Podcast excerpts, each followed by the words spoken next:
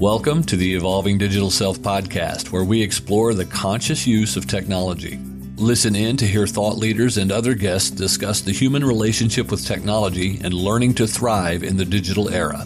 Hosted by the author of the international best selling Digital Self Mastery series and Being at Work, Dr. Heidi Forbes Usta.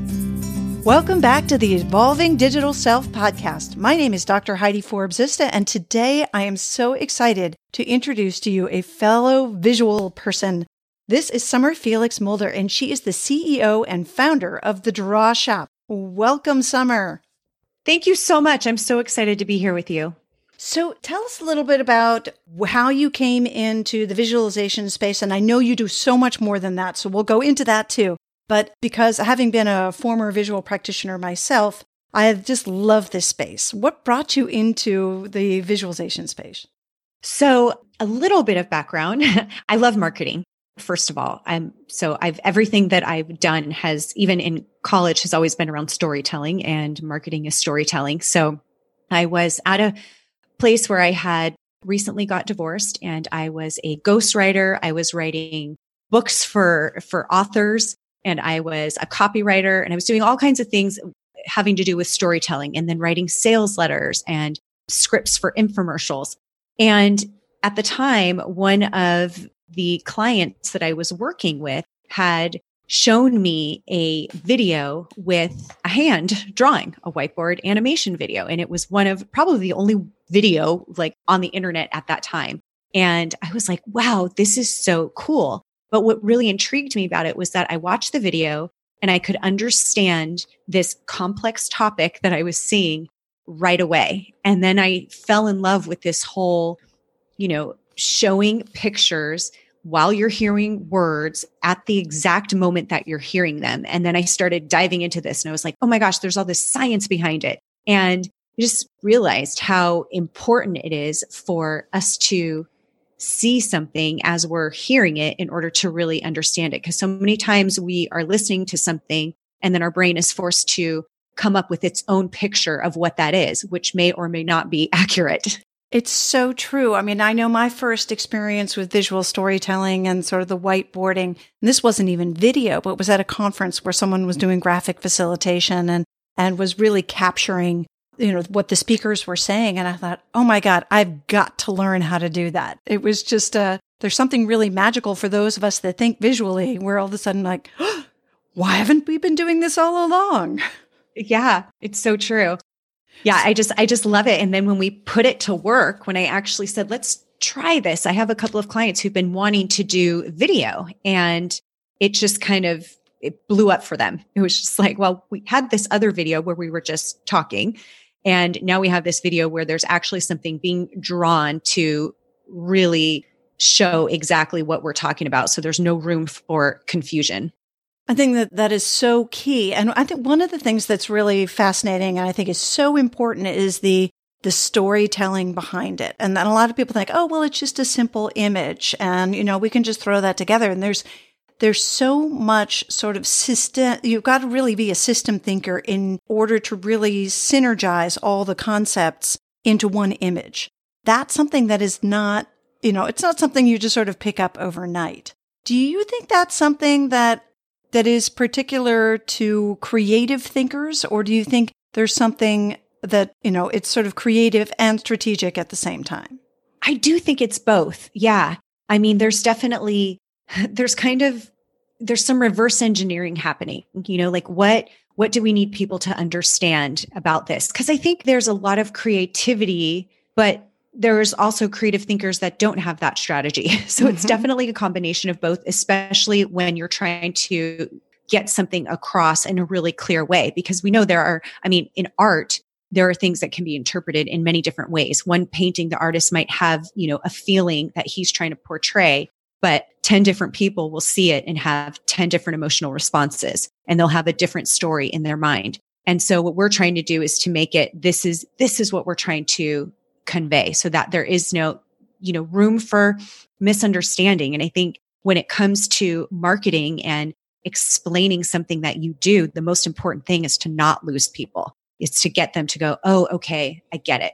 So true. And I think even more so now because the attention spans are getting shorter and shorter and the delivery mechanisms really in most cases are optimized for 20 seconds or maybe even 30 seconds if you're lucky, if it's something mm-hmm. really, you know, captivating. But 20 seconds is about all you have to deliver a clear enough story and to sort of incite curiosity where people want to get more.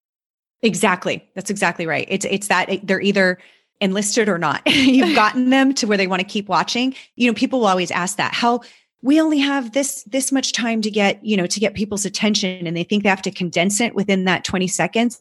And it's like, don't misunderstand. It's that 20 seconds, it's that short period of time to get them to want to learn more. It's not that that's all you have to get them to learn everything. It's so true. And if you try to do everything in 20 seconds, it's just confusing. Yes, exactly. so, whoa, I just got bombarded with a lot of information. I'm not quite sure of the point. exactly. So, what are some of your favorite sort of tips and tricks around sort of using drawing? I mean, one of them obviously is sort of, as you just mentioned, sort of keeping it super simple and just doing that attention based thing. What are some of the, th- the tools that you use? Well, First, I am not an, an artist myself. So we have a team of artists. My skills are in copy and a lot of most of what I do now is marketing and copy for our business. But I, in terms of coming up with the right types of things to draw, or it's really, there is like a whole science behind it. We actually had our team work with a neuroscientist to talk about certain things like images that come up when talking about certain topics. And it's I wish I had like a, a tip or a trick because mm-hmm. that's not where my skill set lies. My skill set lies in the actual writing of the copy. It's the artists that amaze me. And it's hard to find that type of an artist who can take it and make it so clear, who actually has like a marketing hat on, who's like, okay, I get what we need to, to convey. So it's really first saying, how could somebody misunderstand this? So if I were to say a tip, it would be the same one that I use for when I'm writing copy.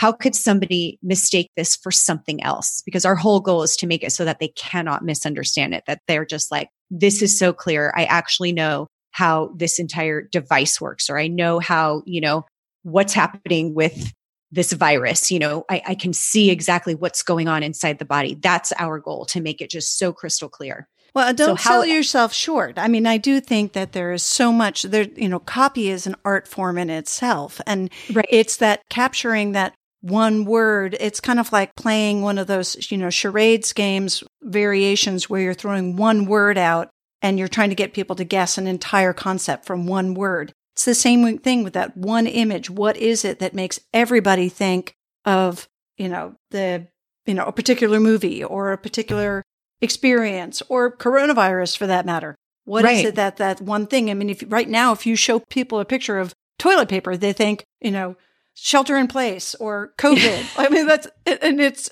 totally unrelated, but we get it. Right. Exactly. so true. well, so I think maybe that's a good test. We should make people play charades or something like that. And, or what's that game? Pictionary. Yeah. To see if they can, totally. how fast are you at Pictionary, right? Yeah, you know, and sometimes, you know, things that artists are drawing, it like it might not have anything to do, you know, it might not look exactly like what they're talking about, but it's it's something else that gives you a better picture of it. And I'm trying to think of a really good example because we've done a lot in the medical industry and in biotechnology. I mean, there's ways that we're having to describe certain things. And it's like, you know what? Here's a better way to d- describe it. It's kind of like, it reminds me when I was a kid and your parents would say, Oh, you got to cut on your knee. We're going to put some Bactine or whatever, you know, some type of hydrogen peroxide, whatever it was. We're going to put this on there. Why? Why do you have to do that? Why does it burn? And I remember my parents explaining it's kind of like Pac Man. There's a bunch of little Pac Mans in there and they're just eating all of the little germs up. And that's the tingly feeling. It's like coming up with something like that that makes you go, Oh, I get what's happening instead of actually drawing out the actual, you know, here, here's the little cells and this is what's happening with this bacteria. Sometimes it's like, oh, when you put it that way, I totally get it and understand. Oh, absolutely. It's playing with analogies. It's playing with all the different sort of it's like, but not, you know, type things right. where it's really tricky, but I think it's so critical for us because there are so many complex, you know, technology is complex, the body is complex, the brain is complex, mental health are, is complex. All of these things are critical things that we need to be having conversations about, but we need to be able to break it down into language or visuals that people understand so that they can actually act on them. Right. That's, I mean, and so you also have this whole side with the backstage business and your podcast there. And that's obviously an auditory way of delivering uh, some really critical messages for people in leadership and for understanding business. What are some of the things that you think that you've come across or interviews that you've had with interesting people that have been those really complex processes or, or concepts that they may have broken down into really simplistic and I, simplistic is the wrong word, but easy to understand what it means. So, in terms of, and you're asking in terms of videos, like what well, we've whether it's in- videos or people. Sometimes people are just e- able to pull in a story that it's like, oh, I get it, and it really has nothing related to it, but it's like an image where you can visualize it based on the way they're telling the story. So it yes, could be either yes. way. Oh my gosh! And I'm I'm trying to think of you know, on that, because there's, there's so many people that do so many great analogies like that where I'm like, oh my gosh, I get it. And now I'm trying to think of some really, really cool ones. Oh goodness, you got me on the spot here. I'm so sorry. I didn't mean to. No, it's okay. I'm just like, oh my gosh, I know there's so many good ones, and now they're just all swarming around in my head. What's the, what's a really good one? I mean, some of the, sometimes they come across as like children's stories, which I think I've, that's something that's been fascinating to me. I keep on hearing from people during this quarantine time, they're like, I'm going to write a children's book. And it's like, where's that coming from? Yeah. And most of them are sort of in this theme of accepting change or sort of following the wind and seeing what's happening and, and sort of recognizing that we're all a part of something bigger. But they all have sort of this, they all seem to have a, a similar theme, but it's through a children's story. And to me, that really is really what we were trying to accomplish when we were doing the, the graphic visualization. And I've always really admired people who can do that quite well. I was never amazing at it. I was, uh, you know, I was adept enough at it that, you know, it paid my way through through my doctorate, but it's hmm. definitely not something that I would be famous for. you know, there's so many good visualizations. I mean, things that we've come to known as really great stories. Like think of Three Feet from Gold, right? You know, there's like this analogy of you're digging, you're working, you're working so hard, and so many people give up right when they were actually just three feet away from getting that gold, from from just digging a little bit more. I think of things like that, especially there's a lot, especially in times like now. I often think of those feelings of challenges where it can be an ugly time. You know what I mean? And it's, I think of when you know, a caterpillar is going through this like metamorphosis, right? And they're like spinning and spinning, and it's kind of like gross looking. Uh-huh.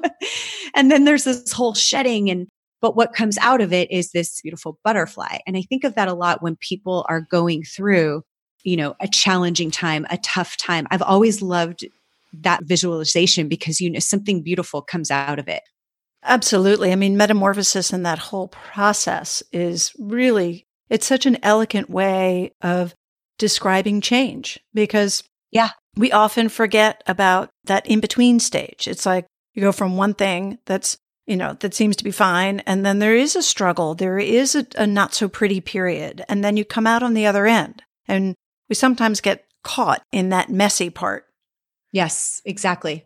And yeah. it's supposed to feel icky. it's supposed to feel you know, icky. Even, exactly. even challenges it's part like of the process. That, yes, it's totally part of the process there's so many great things that we use now as a statement, as a, you know, because there's a picture in our mind that we can relate to. You know, I think of so many sayings like a stitch in time saves nine, you know, and you picture, you picture that image. And it's just, it's always so amazing how much easier it is for your brain to get something once it has that image. And sometimes you hear something over and over and over again, and then it takes a picture or an image for you to finally go, you know, I've been hearing that for years and years, and I never really understood what it meant until I saw it this way. Now I get it. I mean, the same with sort of reverse engineering. You may have heard an expression over and over and over again, and then you experience something that really, you know, puts it to heart, and you're like, oh, that's what they meant by that expression. That's what that image was related to. Yes. Sometimes we're just so caught up in our own worlds that we don't feel or experience that. Right. So, what did, I'm curious for you? I mean, as a professional, as a as a CEO and founder of a business, what are some of the things that you do in order to really maintain your balance and your ability to thrive, despite the fact that we're living in this crazy digital world, even more so right now? Yeah. What are some of the things that you do to find balance? So, one thing that I did probably in the last few years was accept that balance is different for everyone and that perhaps it might not totally exist at all, you know, a perfect balance. But I, I think of more of what a feeling is because I do think that, you know, at different times in life requires different things from you. It's never just this full balance of I spend this much time with my spouse, this much time with work, this much time with my kids. Sometimes it's different, you know, and in my family, we've got four kids. So sometimes there's one child that needs a bit more attention. And then there's, you know, another one going through something. And then Sometimes it's my spouse needs more from me. I think that accepting that it's never going to be, you know, just this perfect balance was a big thing just in terms of feeling that quote unquote balanced feeling inside.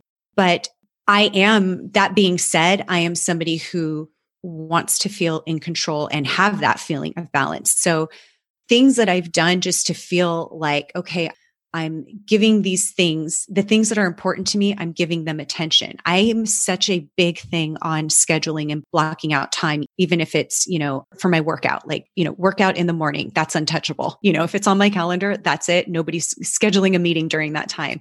So I have things like I have my morning routine and I have, you know, every week I'm, I'm putting out what's my schedule going to look like for the week and what are the main things that I need to accomplish in this week. I love having short term goals. Like I might have like a really big goal for my business or for myself personally. And then I'll break that down into 90 days and go, okay, how much this is where I want to be in 90 days with this goal.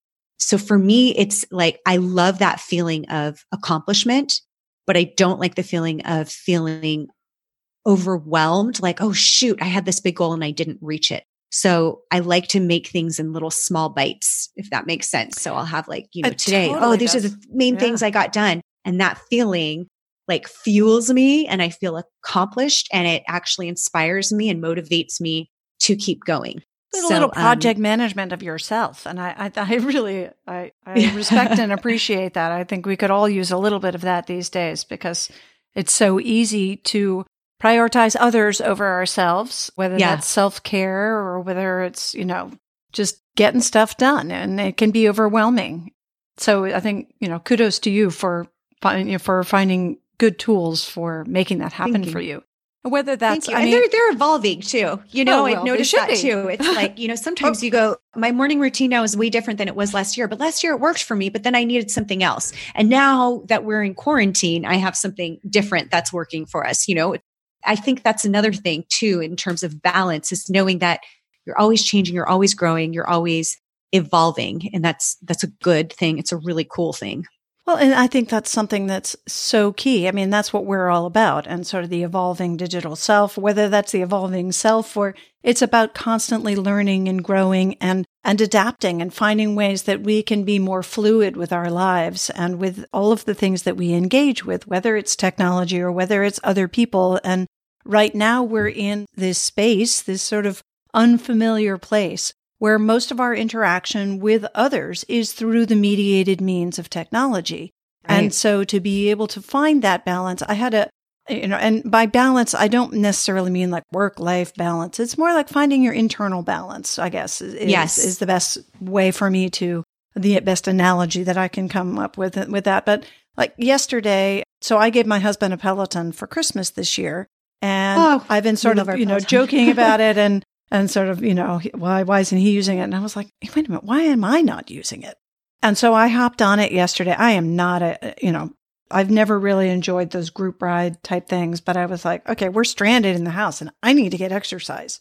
Yeah. So I jumped on it for a half hour workout and I loved it. And I mean, it was just, it was fun. The social engagement of sort of seeing other people on there and everybody's, you know, just putting in their effort and they were all over the world. Everybody was checking in and riding their bike. And there was something really powerful in that for me, in that it felt very much like, okay, I can do this. You know, we may be confined. We may, you know, we may be feeling isolated and yet we're all part of something much bigger. And just in that right. little effort, it made me feel better both physically and mentally. And um, so I'm going to do it again. I haven't yet today, but I plan to. oh my gosh, we let we've had ours. I I got one when they first came out, so I've been a hardcore Peloton fan. Forever. In fact, I talk about it on my podcast a lot. I just love it, and it, it's so yeah. But I I love that. I love that you said that. I think you know, as we're talking about this, I feel like when you think of balance, it's really just an energy that you're feeling inside of you, you know? And that's what that feeling is. It's it's like when you're like, okay, I'm not so overwhelmed. I'm not so this. And you, it's just, it's a feeling of, ah, things are moving along like they should. And it feels good. And I feel like I'm in flow. And I think a lot of people put pressure on themselves that in order to get that feeling, everything has to be, you know, super balanced all the time. and well, and they're trying to th- I think way. they equate it more to equal rather than flow. And I right. think, you know, sort of spending a certain amount of time, like how much of your day is it 30, yeah. 30, 30 between yourself, your family, and your work? I mean, it's ridiculous. It doesn't work that way. It's never right. going to be an equal amount for anything. And there's going to be give and take. But if you're in a state of flow, that will give you that sense of, what you, uh, you described it perfectly in without even saying anything. It's that state of, ah, yeah, it's just, yeah, it's that moment where you can breathe and go, ah, okay, I'm, I'm here. Like this is good. And, and sometimes, the, you know, there may be chaos all around you. And yet when you can just breathe and say, I'm just here and I'm in the moment and I'm getting stuff done and it's okay. Yes. That in itself can feel like, okay, I'm balanced. That that right. to me is where balance is. And note that it, you know, it comes from like if you actually think of the word balance, if you think of yourself, you know, walking a tightrope or trying to get your balance, you you see that you teeter totter in different ways and you start to, oh, I'm wobbly here. Whoa, I just totally fell over. You know, that that happens. That's all part of it. You know, those things happen and then you go side to side, you go back and forth until you get that, okay, now I'm here. But expect that in it can happen again. That's just life. You know, those things are getting off balance will happen. It's so true. And I'm ready for my next drawing of the tightrope. You just gave me the perfect drawing for something. right nice. Now. See, it's, uh, you don't necessarily have to have the picture in front of you. You can get visual just by yeah. talking about it. But I think that was one of the things that I loved about that work for me was it also helped me listen better. When I was the one doing the visualization is that it really forced me to listen and process and really synthesize everything that was being said or that I was watching when I was listening to a speaker or when I was trying to put together a visual for some concept for a client. You know, you really have to listen better. And I think we're so used to talking that we don't listen very often. Right. I think as a storyteller for you, you probably, you know, in order to get those stories, you have to listen really hard to your client as to what they're trying to communicate because often they don't they don't have the clarity themselves. They don't. And that's what's interesting is, you know, part of that's an exercise that we take them through helps them to clarify what what their message is and what it is that they're trying to communicate and some people are, will go through that and say wow i thought i was just doing this explainer video on this you know product or service i hadn't realized the real meaning behind it you know or what what the problem that we're really really solving or what it is that you know our actual viewer is thinking about you know it's taking them taking through that whole process. It's so important to really understand what is it that i do? What is the solution that i offer Absolutely. And, and it's that avatar too, that we talk about that a lot in, in the podcasting world of like knowing who your avatar is. It's who, knowing who your listener is. Who are the people that, that you're trying to reach? And when you're trying to tell a story or to do a visualization or whatever it is, you need to know who's going to actually be, you know, who you're trying to reach. And so it's partially listening to the person, you know, to understand who, you know, the, the message and the clarity of the message, but it's also the, you know, who's receiving it and how are they receiving it? And so one of the things that I'm curious about whether you've come across, and I don't know whether you've done a lot of international work. I apologize if I didn't have that part of your background, but one of the things that has been always ex- exciting and interesting for me, because I have a very international background, is that some analogies and some stories just don't translate. And how do you sort of, you know, be careful about communicating something that may be interpreted completely differently when you think you're being super clear? Most cultures know the story of the tortoise and the hare because that's been translated into so many different cultures and communities. But there's, you know, there's a lot of things that also could have very different meanings in different cultures. Are, have you ever come across any of that in your work? And because the internet obviously it reaches the world, it doesn't just reach the English speaking market. It's so true. Yes. And, and, you know, in our business, we are doing so many things in different languages, and that will happen frequently where it's like, okay, this, here's the story, but we have to translate it a different way for this, you know, culture. But like you said, you know, with the tortoise and the hare, there are some things that are just through the visual alone, we can nail what that feeling is or what you're supposed to take away from it. It's a fun exercise to sort of see what does this mean in different cultures. And of course, you know, you're never going to get it 100%, but it, it's certainly, it's a fun exercise. And occasionally we get caught up with saying the wrong thing. But I, I, I always joke with my husband who's, you know, he was born Swedish. I was became Swedish after living there for many years, but I'm American by birth. And so it sort of gives us this beautiful gift to, to be able to say like, okay, this is what I heard when you said that. Is that what you really meant? Which in most couples, they don't have the opportunity to say that. They just automatically react. Right. right. So, I mean, it doesn't necessarily, sometimes it's a cultural thing. Sometimes it can be a gender thing. Sometimes it can be just a, you know, an inside joke whatever it is. Yes. you know, like yes. you know, when I play Pictionary with my sister, I draw a line and she knows what I'm talking about. So, no. Totally, totally. No, it, it's funny. Some things are totally are very different, and some things are just this universal. Yeah, I get it. You know, like a smile. but then there are certain expressions that mean something so so different yeah. in another culture. I want to make sure that folks can find you because uh, we haven't really gone very deeply into your work, but I think they get a sense of, you know, the importance of visualization. We have talked about it before in the show. And, and for those of you that have known me long enough to have seen some of my research as well, we did some, I, I did some work on the value of the, uh, the visualization in uh, business strategy and did some scientific studies there. It's just a really it's an amazing tool to use. And if you haven't already in your business you should be applying more visualization because not everybody is an auditory or uh, well not not everybody's an auditory. Not everybody just can read text everybody there's so many different learning styles so it's really important to understand different ways of reaching your audience so summer i want to make sure that folks have a chance to figure out how to or not to figure out but a chance to find you what's the best way for them to find you yeah, come see us at thedrawshop.com. Awesome. it's just the T H E D R A W S H O P, thedrawshop.com. And you can also find me. I'm on LinkedIn, Summer Felix Mulder. Awesome. Well, all of that will be in the show notes. We would love to have you reach out to Summer and, and see some of her work because it's really phenomenal. I saw them recently and uh, was very impressed with their work. Thank you so much, Summer, for joining us today.